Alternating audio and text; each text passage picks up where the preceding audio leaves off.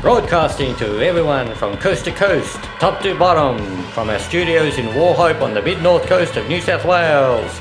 It's another episode of Sparky's Life with your fantastic host, Grant Dylko.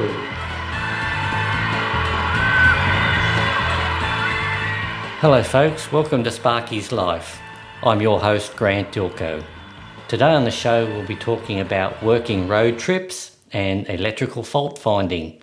So let's get the show started.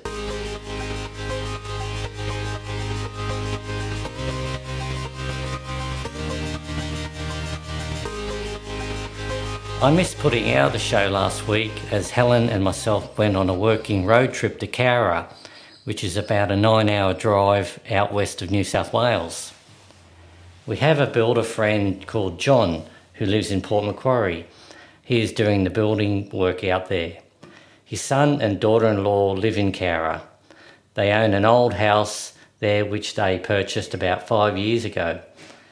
They have started renovating the home and adding a bathroom, ensuite, and enclosing a back area to make into an extra TV room.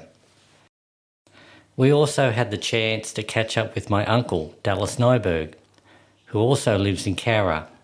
He is the local artist there who does paintings. I hope to get Dallas on the show one day, as he was born in Wauchope and grew up here and once owned an artist shop in Timbertown before moving away. He's such a colourful and very funny character who has a lot of stories to share. To give you a rundown of Cowra, it's a small town in the central west region of New South Wales. It is the largest population centre and the council seat for the Cowra Shire. With a population of 9,863 people, Cowra is located approximately 310 metres above sea level on the banks of the Lachlan River in the Lachlan Valley. Cowra is situated between Bathurst, Orange, and Young. In Cowra, there are a lot of old homes and buildings there, which are a renovator's dream. These towns out west of New South Wales have a lot of mining, wind turbines, and solar farms. A lot of tradespeople work shift work in these areas, which could be above ground or underground working. They work a 12 hour shift, seven days on, seven days off. The days vary from mine to mine. So, on their days off, they really don't need to work. So, the local businesses and residents have to wait for long periods of time, maybe six months or longer, to get any trade work done. Or in some cases, they can't get any trades at all. So, for all you tradies out there listening to my podcast, there is a lot of work in these towns, and I mean a lot. So, if you don't mind travelling and living away from home, for a bit, you could make a lot of money.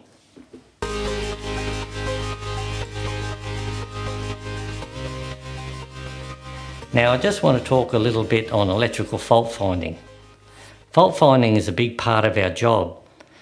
When the lights and power decide to go out or start tripping, the safety switches in the switchboard, it mainly happens when it's been raining heavily due to a storm.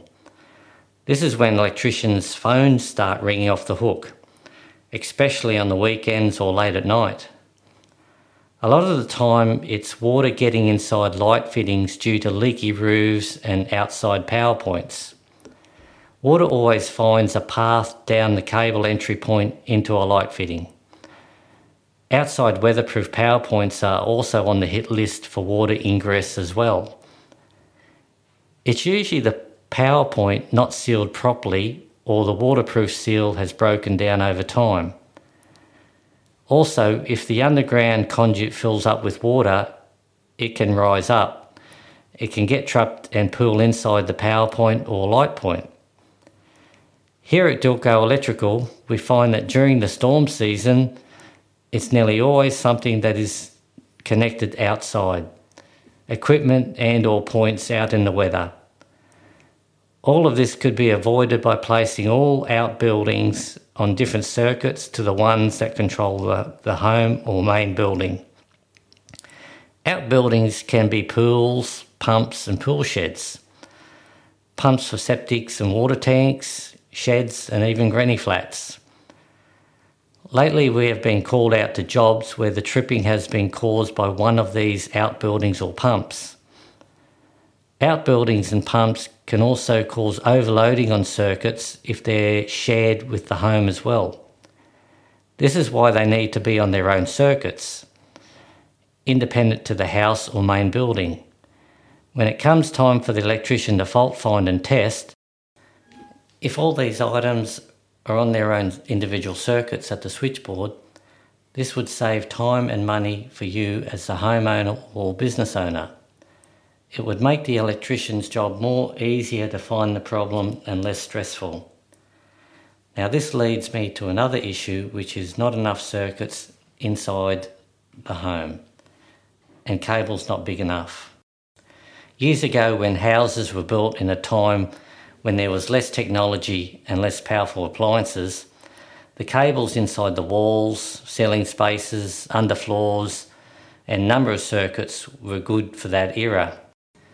Now, with all the new technology products and powerful kitchen appliances like heated dishwashers, cooktops, ovens, laundry dryers, large heat lamps in bathrooms, or heaters in outside areas, the cables in the walls, ceiling spaces, and under floors are no longer big enough to take all that extra current that heats up smaller cables. And in some cases, brand new and extra circuits need to be installed. The electrician has to find a way to install bigger cables inside these walls, ceiling spaces, and under floors. Now, I'm not complaining or having a whinge, I'm just simply pointing this out because most people are unaware of what is required. And no, there is not an endless supply of power. The power grid can only handle so much before it checks out. So, to avoid bill shock and a panic attack and a trip to the hospital, it's always good to get the electrician in before any work, renovations, or major purchases of appliances or granny flats is done so you understand what is required and how much it's going to cost you. A quote is a good step in the right direction. Hope this has been helpful. So that's all for now, folks. But before I go, if there is anything you'd like me to talk about on future episodes, maybe want to ask a question or be on the show, you can do that by contacting us on any of our social media sites such as Facebook, Instagram, Twitter, LinkedIn, all under the name of Dylko Electrical, or our website is electricianwauchope.com.au. All the links to what I've just mentioned will be in the show notes. Thanks for listening to Sparky's Life. I'm your host, Grant Dylko. Keep safe and catch you on the next one. My parents live in the same small town. My job is a small town, provides little.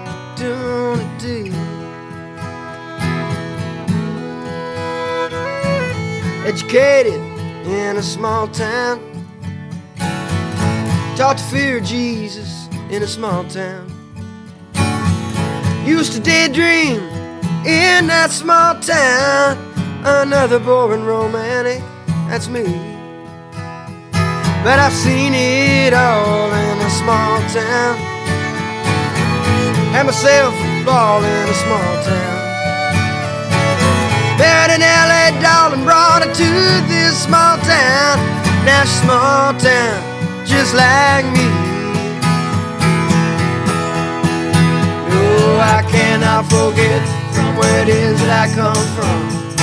Cannot forget the people who really love me. Well, I can be myself here in this small town. And people let me be just what I wanna be. Yeah, yeah, yeah.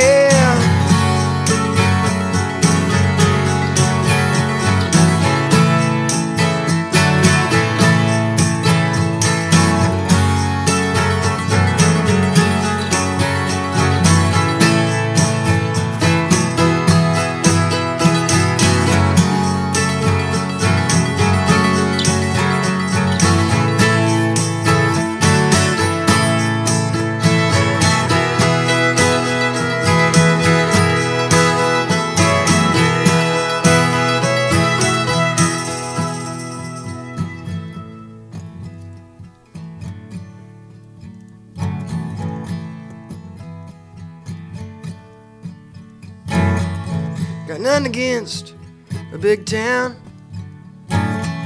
Still hayseed enough to say, look who's in the big town. But my bed is in a small town. Oh, that's good enough for me. Well, I was born in a small town, and I can breathe in a small town. Gonna die in a small town, oh, and that's probably where the